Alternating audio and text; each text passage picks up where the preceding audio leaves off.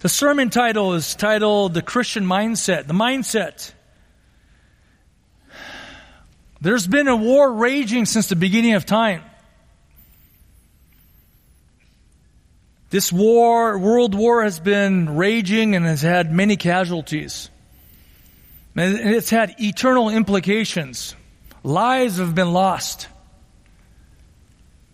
This battle's been going on and it will continue to rage on. We all feel it. We've all been part of this battle. There's been many spiritual casualties due to this battle. What is this battle? It's a battle over the mind over the mind, the battle over the mind. What we understand and what we believe shapes our mindset. I mean, we understand this. For example, what a perfect illustration. Your understanding of COVID 19 totally shaped your mindset towards how you would approach life, did it not? It's a perfect example. And some people had different views, and even in the church, it potentially could have been such a polarizing topic had a spectrum of understandings of COVID 19. And the mind is central to Christianity, you know, and let me read you some verses here. The mind is absolutely central. I mean, Matthew 22, 37, we, we know this verse. This is the greatest commandment. Love the Lord your God with all your heart, with all your soul, and with all your mind. The mind. Luke 24, 45, Jesus opened their minds to understand, minds to understand the scriptures. Romans 12, 2 says this, be transformed by the renewing of your minds. It's all over the scriptures. 1 Peter 1, 13, Peter writes, gird the loins of your mind or prepare your mind for action. Right? So as you go out into, uh, hopefully pre-COVID conditions as you go out to university, go out to your new job. Prepare your mind, gird up your mind for action so you know how to live. Your mindset. God has given us minds. This is one of the great gifts that He's given us. This is what makes us distinct from animals. We could reason, we could think logically. This is critical that we understand this. We could think critically over issues. So, as a Christian, it all begins what we understand and what we believe. And He has chosen to communicate with us with ideas and concepts we could actually grasp. Meaning, if you believe that you are a Christian, you, you could articulate to some levels why you believe this. Right? This is critically important. Christianity is, is a set of rational arguments the gospel is an argument. It's a set of rational arguments that said, do I believe this or not? Christianity is completely logical. Com- uh, Christianity is coherent, meaning you can understand it.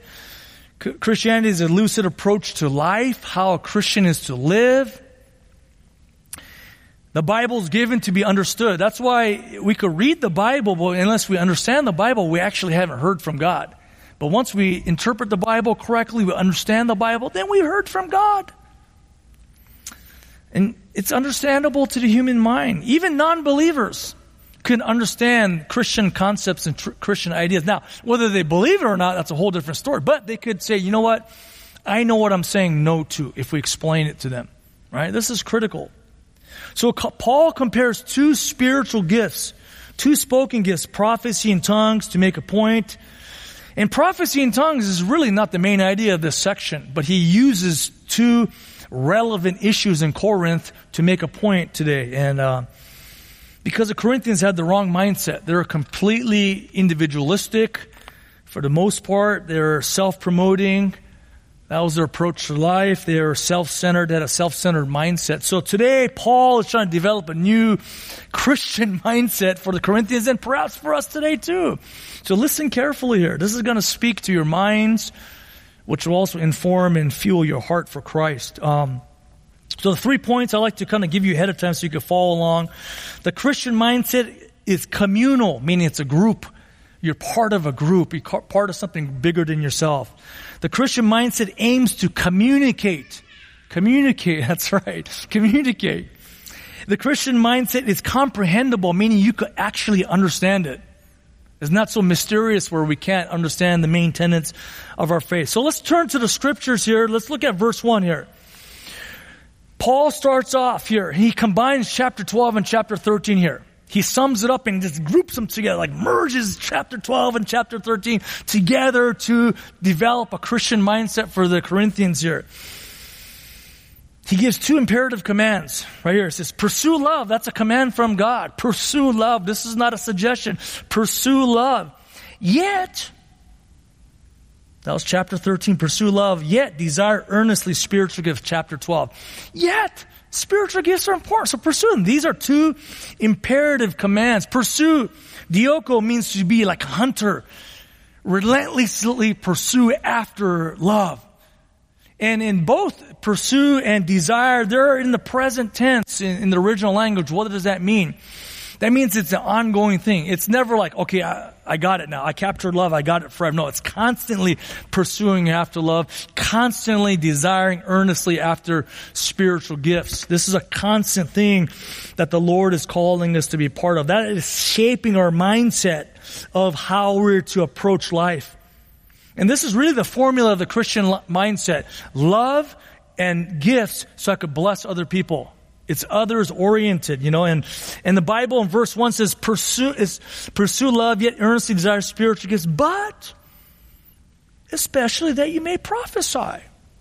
Why is that? Why does Paul highlight prophecy? I, I, I thought all the gifts were valid, which they are.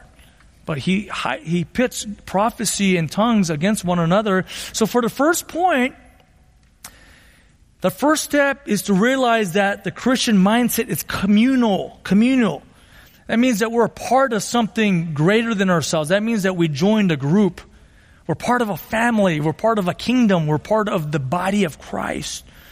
And he basically, Paul goes on to compare tongues versus prophecy. And these are two relevant issues in the day in Corinth. And I want to make sure that we speak clearly about this so that we have a working knowledge of what is prophecy and what is tongues. What are tongues, right? We want to make sure we have a working knowledge so that the sermon's going to make sense. So verse, chapter 14 makes sense to us. Although, like I said before, although prophecy and tongues were not the main issue, this wasn't. Let's not get trapped in this, but we have to have a working knowledge so that we can understand this. So I'm going to take a little bit of time to understand prophecy. And some of it might be a review. So let's go back in time. We're going to go back in time to the time ship. We're going to go back 2,000 years to Corinth. What did Paul mean when he said to prophesy? What did that, what does prophecy mean 2,000 years ago? And I'm going to apply it to what does it mean today for us? This is pre-New Testament era, meaning the, the New Testament hasn't been completed yet.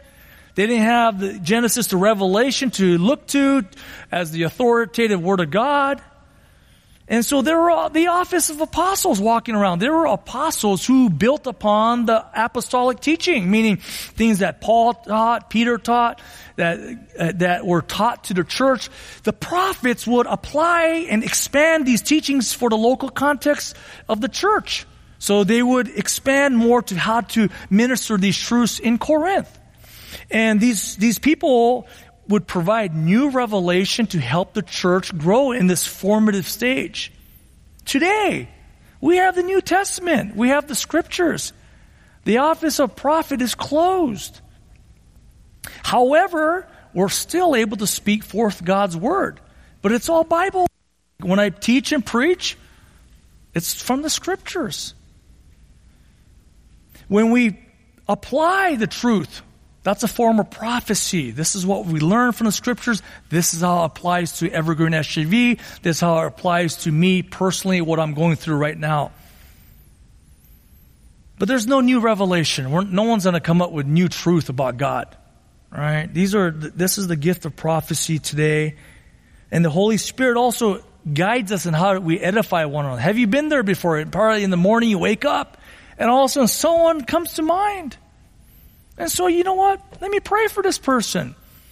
And however you're led, you pray for this person. You may shoot them a text or email, come, hey, I just, you came to mind, I wanted to pray for you. And they're like, whoa, how'd you know? Know what? I don't know. You just came to mind, I wanted to pray for you. Perhaps that's the Lord bringing somebody to mind so for we could edify one somebody else, right? That's how this works. How we're one body, the Spirit of God has come, united us so that we could edify one another. So perhaps, perhaps you have a thought to offer up somebody a word of encouragement, maybe a word of caution, whatever it may be, and perhaps that's the Lord and you sh- uh, from the Lord and you share it to them, all right? Next week we'll talk a little bit more about prophecy. And then about tongues. What are, what are tongues? Glossa is the, the word in the original language. It's used 49 times in the New Testament. 49 times. 22 out of the 49, it's basically talks about the anatomy of the tongue or just the ability to speak or speak a, uh, just a, a language. But 27 times out of the 49 it's used to refer to spiritual gifts. 27 out of the 29, 49 times. Now, what's interesting about this, guys, is this. Only in Acts and 1 Corinthians, glossa is used to reference a spiritual gift. Interesting. Isn't that interesting? And as Sister Christy read it at Acts chapter 2, that is the most descriptive area of where tongues is described. And in essence, if you follow along with what she read, it was basically a supernatural ability when, at Pentecost when the Spirit of God fell upon the people to speak in various known human dialects and languages so that they could be unified, so that it could spread the gospel, so that it could edify one another. So that's one form of tongue. So what is Paul talking about when he talks about tongues? That's certainly one. That's as clear as can be. It's a supernatural ability to speak a foreign dialect or language. 1 Corinthians 14 perhaps offers up another form. Perhaps it's a private prayer language. Uh, 1 Corinthians 14, 2, 2, 14 verse 2 says this, For one who speaks in a tongue does not speak to men, but to God. This is perhaps a language to speak to God. 1 Corinthians 14, 14 says this, If I pray in a tongue, right? If I pray in a tongue, 1 Corinthians 14 27 says that it would require an interpreter to use if you're going to use this in public. So perhaps it's a private prayer language. The Corinthians, I'll add a third category. As I studied Corinthians deeper and deeper, got to know the people more, as I became uh, friends with the Corinthians, so to speak, I also believe it was just a, a counterfeit version of tongues going on. And Paul needed to address this. This is why this is a, he didn't address this in Ephesus. He didn't address this in Thessalonica. He didn't address this in Colossae. He didn't address this in Galatia. He addressed this in Corinth specifically. There was an issue going on. Paul needed to address this was the next issue he needs to get settled so that they could, Paul could help the Corinthians be unified. Okay? So that, those are, those are some working understandings of prophecy and tongues. And this is important that we understand this, so because as we read through here, we're going to be able to apply these things and understand the scriptures even more. So, verse two: For one who speaks in a tongue does not speak to men, but to God. For no one understands, but in his spirit he speaks mysteries. No one understands without an interpreter what the tongue speaker is speaking. Verse 3, but one who prophesies speaks to men for edification and exhortation and consolation. So the mindset needs to be that Christians, we're part of something bigger than ourselves. And we need to realize how does my, how does, do my actions affect other people? I mean, this is what Corinthians has been about this whole time about how do you exercise your Christian liberties? Do I eat these meat sacrificed to idols or not? How does this offend somebody? How does this affect somebody in a positive way? Paul was trying to get the Corinthians to start thinking about other people. Know that you're part of a big group. Because the Corinthians were, perhaps just like our contemporary culture, focused on the self. Be true to yourself. Do you. Perhaps you've heard those things said to you before. As people try to encourage you or to motivate you from a secular mindset. You know, what's best for you? How's it going to work out for you? That, that's very Corinthian. That's very Corinthian, that's very worldly today. But the Christian mindset is, how do I apply my spiritual gifts to bless other people? This is the Christian mindset. I'm a part of a family and I want to be a blessing. I want to help unify the family. 1 Corinthians 2 7 says that spiritual gifts are given for the common good. What's good for everybody? That's important for us to understand. 1 Corinthians 12, 31 says, desire the greater gifts. What are the greater gifts? Well, right here, if we look at verse 5, now I wish that you all spoke in tongues. Paul even says, hey, you know what? I wish that you all spoke in tongues. Perhaps you could speak the foreign languages or even have a prayer language, but even more that you would prophesy. And greater is one who prophesies than the one who speaks in tongues unless he interprets. Why, Paul? There it is, so that the church may receive edifying. It's all about the church. It's all about how can I bless the church. So your gifts, our gifts, whether it's prophecy or whether it's service, whether it's a, a, a being hospitable, know that the fact that you edify and build a church, it's a great gift. Whatever gift that we've been given, this is important. So the Christian mindset starts with I'm a part of something bigger than myself.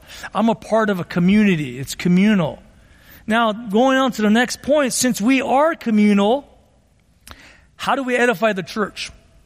Since we are part of a big community, all right, bigger than ourselves, how do we actually go about edifying the church? This is important.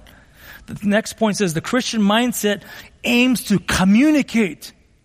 Since I'm part of a community is bigger than me, myself, and I, I need to communicate to other people to edify them.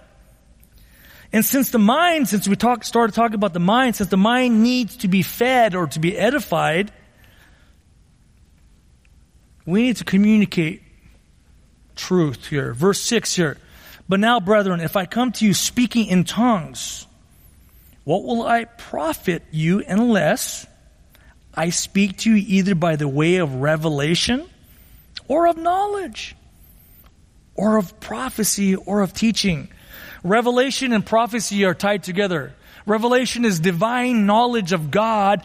And when you prophesy, you speak for God. You speak forth God's truth. Knowledge is divine knowledge. That's tied into teaching.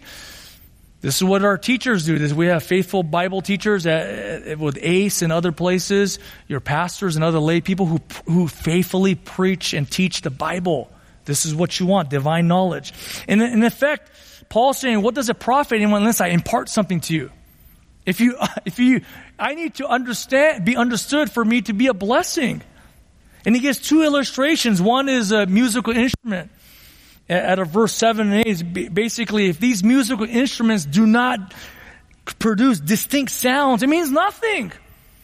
Right? Or even he goes on to use another illustration of human languages. Let me read verse 10. There are perhaps a great many kinds of languages in the world and no kind is without meaning, meaning every single language in the world has a meaning. Question for you guys, perhaps a trivia question here. How many languages are spoken in this world today? How many would you guess? I mean, somebody may know this here, but I, to, I did a little research. How many languages are are identified? You know, so we, we have some people who are into languages here, but uh, there are 196 nations 196 nations. Would you say, I don't know, double that, 400 languages, 1,000 languages, 2,000 languages? I'm looking at Paul and Prudence, 4,000 languages. According to my studies, correct me later if I'm wrong, according to Ethnologue, Ethnologue, there are 7,116 languages. 7,116 languages. And Paul says every single one of them is designed to communicate something. Right? And verse 11 is critical for us to understand the power in languages. Languages are so important. What a tool that God has uh, designed for mankind to understand. At one point, languages separated. Remember at the Tower of Babel? uh, God gave all kinds of different languages and boom, it, it separated people.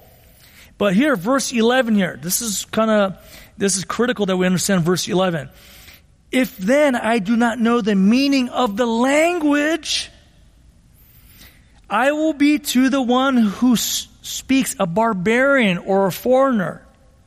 And the one who speaks will be a barbarian or a foreigner to me.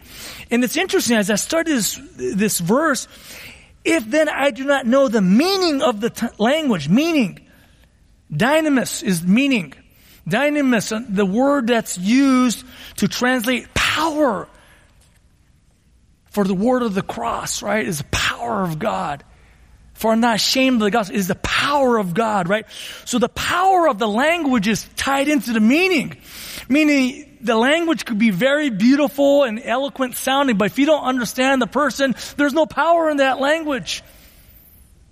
You hear what I'm saying? The language is tied into the meaning.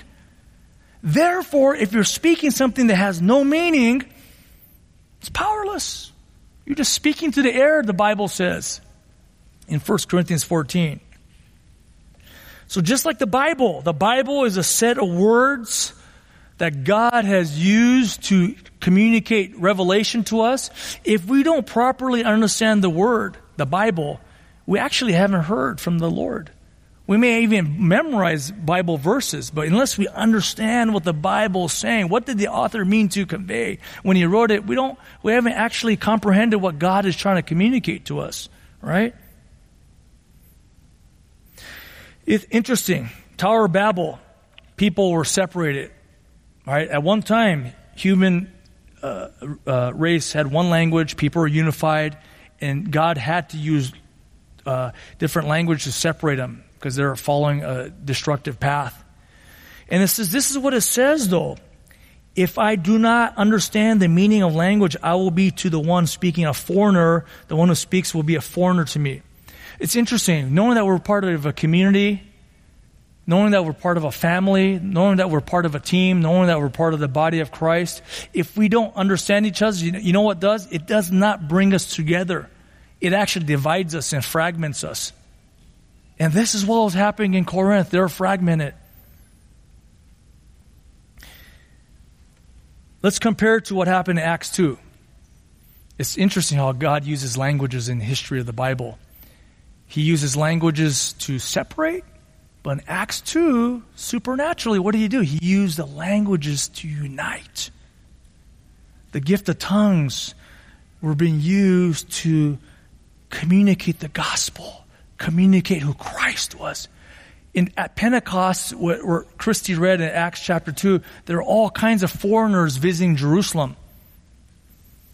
And other dialects, it says. Look at all those hard names that she had to read. They're from different parts of the world. And God used supernaturally different languages. People were given the ability to speak these languages. People heard the gospel and, and, and, the message of Christ, the word of Christ in their own dialect, and it drew them closer together. That's what spiritual gifts are meant to do, to unify us, not separate us. So obviously in Corinth, what was happening was this. This wasn't the Holy Spirit, it was a different type of spirit. Because the Holy Spirit would have unified them. Instead, they're being fragmented. So that I'm more and more convinced that the large issue that Paul uh, is addressing is counterfeit tongues. People trying to separate themselves, people trying to elevate themselves in front of one another. And in verse 12 here, it says, so also since you are zealous, he's, he's acknowledging, since you are zealous of spiritual gifts, that's good. That's good that you are zealous for spiritual gifts comma, seek to abound for the edification of the church. Let's harness that zealousness, that ambition, that excitement for spiritual gifts. How can I edify other people? This is where our passion should be. How can I help build up other people? And use whatever God's given you. Use whatever God's given you. So that, the point is that the Christian mindset, is we need to be able to communicate with one another clearly. That's where from the pulpit, it needs to be crystal clear. Uh, my goal is that at the end of every sermon as best I can that it's clear. This is what, this is what the Bible is saying. This is my role. Let's go to the third point here. What do we communicate then? Third, the Christian mindset is comprehensible. Comprehensible means I can understand what is being said. It's not, it's not just some abstract ideas. This is not some, uh, uh, uh I'm not speaking in a way that's confusing. I might be because in my flesh and my fault and my, my, weakness, it might be confusing, but the idea as a concept should be lucid. It should be, uh, understandable. Verse 13 says, therefore let one who speaks in a tongue pray that he may interpret. Interpret means to be understandable, to be able to translate, to be able to explain clearly. Verse 14 says this, for if I pray in a tongue, my spirit prays. But look what happens to that person's body. But my mind is unfruitful. I don't even know what I'm praying for. How helpful is that? If you're part of a prayer group and you don't quite understand what the other person's praying, Paul's going to make a huge point here coming up here. Let's, let's track down verse 15. What is the outcome then? What should I do then? I will pray with the spirit and I will pray with the mind. I, I'm going to do both. I will sing with the spirit and I will sing with the mind. Hopefully we understand the lyrics that we're read, that we're singing today. Verse 16. Otherwise, if you bless in the Spirit only, comma, how will the one who fills the place of the ungifted, meaning those who are untrained, who do not understand, say the amen at the giving of thanks? Amen means this. Let it be so. I agree. Let it happen. How can you with full conviction say amen to that prayer? If Pastor Kenny, as he's calling us to worship, he says, Amen. We understood what he said. Amen. I agree. Praise God. If you couldn't understand him, how could you in full conviction say Amen? This is what Paul's saying. Because when we hear the Word of God together in an assembled gathering like this or a Bible study and we understand it, it actually unifies us. Amen. We believe this. Yes, let it be so. This is why we're Christians. Yes, this is why we gather on the Lord's day. Yes, this is why we have hope no matter what's going on. Amen. Right? So we need to be able to understand one another. And the Christian uh, uh, religion is understandable. It's amazing. I talked to my dad, who I believe is a baby Christian. I talk to him and say, Do you understand what the Christianity is about? The essence. You know, he obviously doesn't know every mystery like none of us do, but he goes, Yeah, it's so simple. Is that all there is? I said, Why do you say that? Well, you know, I've shared this before in the past. In his home village, there's a big Buddhist and Shinto presence. I said, Oh, you grew up with that all your life? Yeah. What do they teach? I'm not quite sure. Well, we used to do festivals and eat stuff and he couldn't tell me. He goes, it's so complicated. Exactly. Christianity is very understandable. Praise God. God meets us where we're at, right? He gives us what we could handle. That's important for, for us to understand. Jesus opened their minds to understand the scriptures, right? I mean, this is all part of it. We need to be able to understand the scriptures. And so, Finishing up here, verse 18 and 19, Paul says this I thank God I speak in tongues more than you all. Paul, perhaps he's speaking about that supernatural ability to speak languages.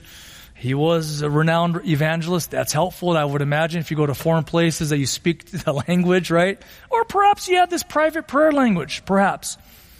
Whatever he means by that, he qualifies as, however, in the church, I desire to speak five words with my mind, with his mind, his cognitive mind, so that I may instruct others also, rather than 10,000, that the word is myriads, means countless numbers of words in a tongue. Makes sense, doesn't it? If you think about it. And my mind was drawn to this as we finish up here is in the book of Acts. As we started this with Sister Christy reading Acts chapter 2, but in the book of Acts, tongues were being ministered, and what happens after that? I'm gonna, I kind of want to just briefly go over. I'm just going to do a quick flyover, and tell me if this is lucid or not. Tell me what happens if this is clear or not. If this is cognitive enough for people to understand. Even 2,000 years later, we could understand. Acts chapter 2, verse 13, he says, But others were mocking, saying, They are full of sweet wine. Man, this sounds crazy. What's going on, right? But verse 14, chapter Acts 2:14. But Peter, taking a stand with the eleven, he stands up by the power of the Holy Spirit, raised his voice and declared to them, Men of Judea and all you who live in Jerusalem, let this be known to you and give heed to my words. Listen up to what I'm about to say, he says.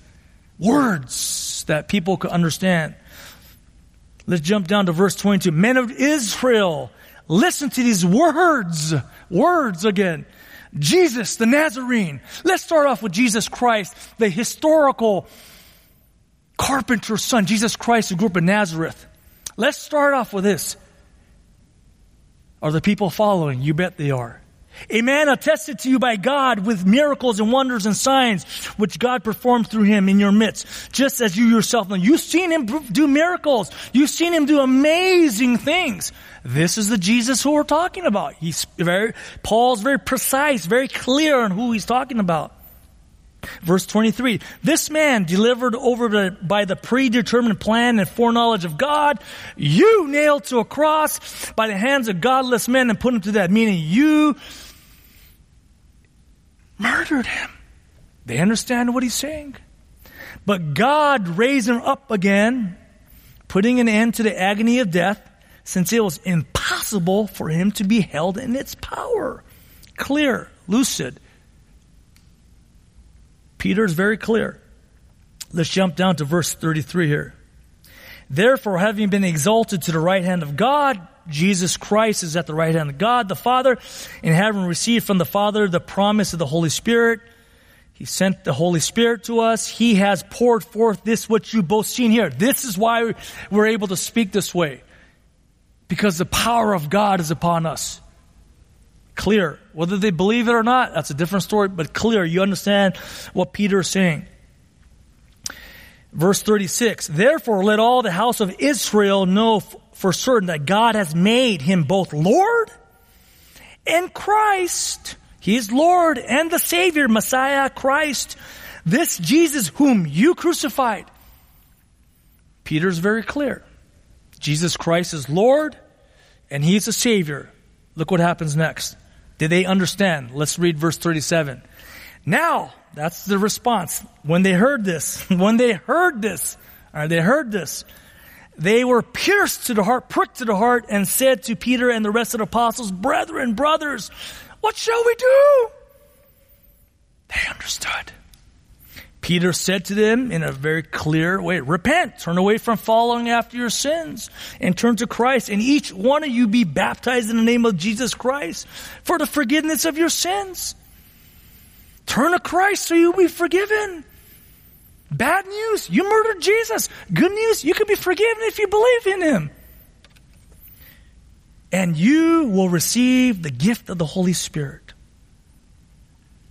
Look what it goes on to say, finishing up here. For the promise is for you and your children and for all who are far off. It's for everybody. That's very clear. As many as the Lord our God will call to himself, God will choose his people. Verse 40, and with many other words, there it is again, words, he solemnly testified and kept on ex- exhorting them saying, be saved from this perverse generation. And look at the fruit of it, verse 41. So then those who had received his word, word, were baptized and that day there were added about 3,000 souls. So 3,000 people understood and believed. However, there are thousands more who understood but didn't believe. They rejected. They knew exactly what they were rejecting. Clarity. We need to be clear. One, for our own salvation, our sanctification. Are we clear what the gospel message is? Are we clear about who Jesus Christ is? Are we clear about these core doctrinal issues that sets us apart as Christians, that catapults us from, from dead lives to spiritually alive in Christ? Do we understand this so that we can walk in the face of eternity with boldness and confidence? That's one. But also we need to be clear so that we can edify one another, edify other Christians, edify even help hopefully usher other people into the kingdom. We need to be clear And this is the role of the church. We could help each other become clearer so that we know what we believe and so that we could have a strong Christian mindset. We want to be very clear. Clarity. The power is in the clarity. The power is in being able to understand. And that shapes our mindset. That shapes how we live. That shapes how we treat one another. Amen? Let's pray. Father, I thank you for this word, how clear it is. Lord, you are so clear, and, and, Lord, you are the God of order, as you will say later on in, Act, uh, in 1 Corinthians 14. You're understandable. We thank you that you use the Bible and words to communicate to us. You come down to our level so that we can understand. So thank you that you have done this. Lord, I, I, I pray that we will respond in a way that we would desire to have more clarity on what we believe. Help us to hunger for your word more. I pray there will be a massive movement towards attendance in our adult education. So we want to go deeper into the Word. We want to learn more about what you have to say to us through your scriptures. Father God, I pray, Lord, that we have gained a greater conviction of who you are and what we believe. And so, Father God, I pray this conviction will give us more confidence as we approach our lives, as we approach COVID season as we even approach eternity itself. And so, Father, I pray this conviction, this clarity would allow us to speak to people with confidence, with great love and affection. Lord, we don't want a dead orthodoxy. We don't want to just have head knowledge. We don't want to just be a data dump on people, Lord. Help us to love people well. I pray, Lord, that your spirit, Jesus, you say we need to worship you in spirit and truth. I pray that your spirit will illuminate truth and change us. Help us to become more like you, your son, as we have the mind of Christ. Thank you, Father. In Jesus' name, amen.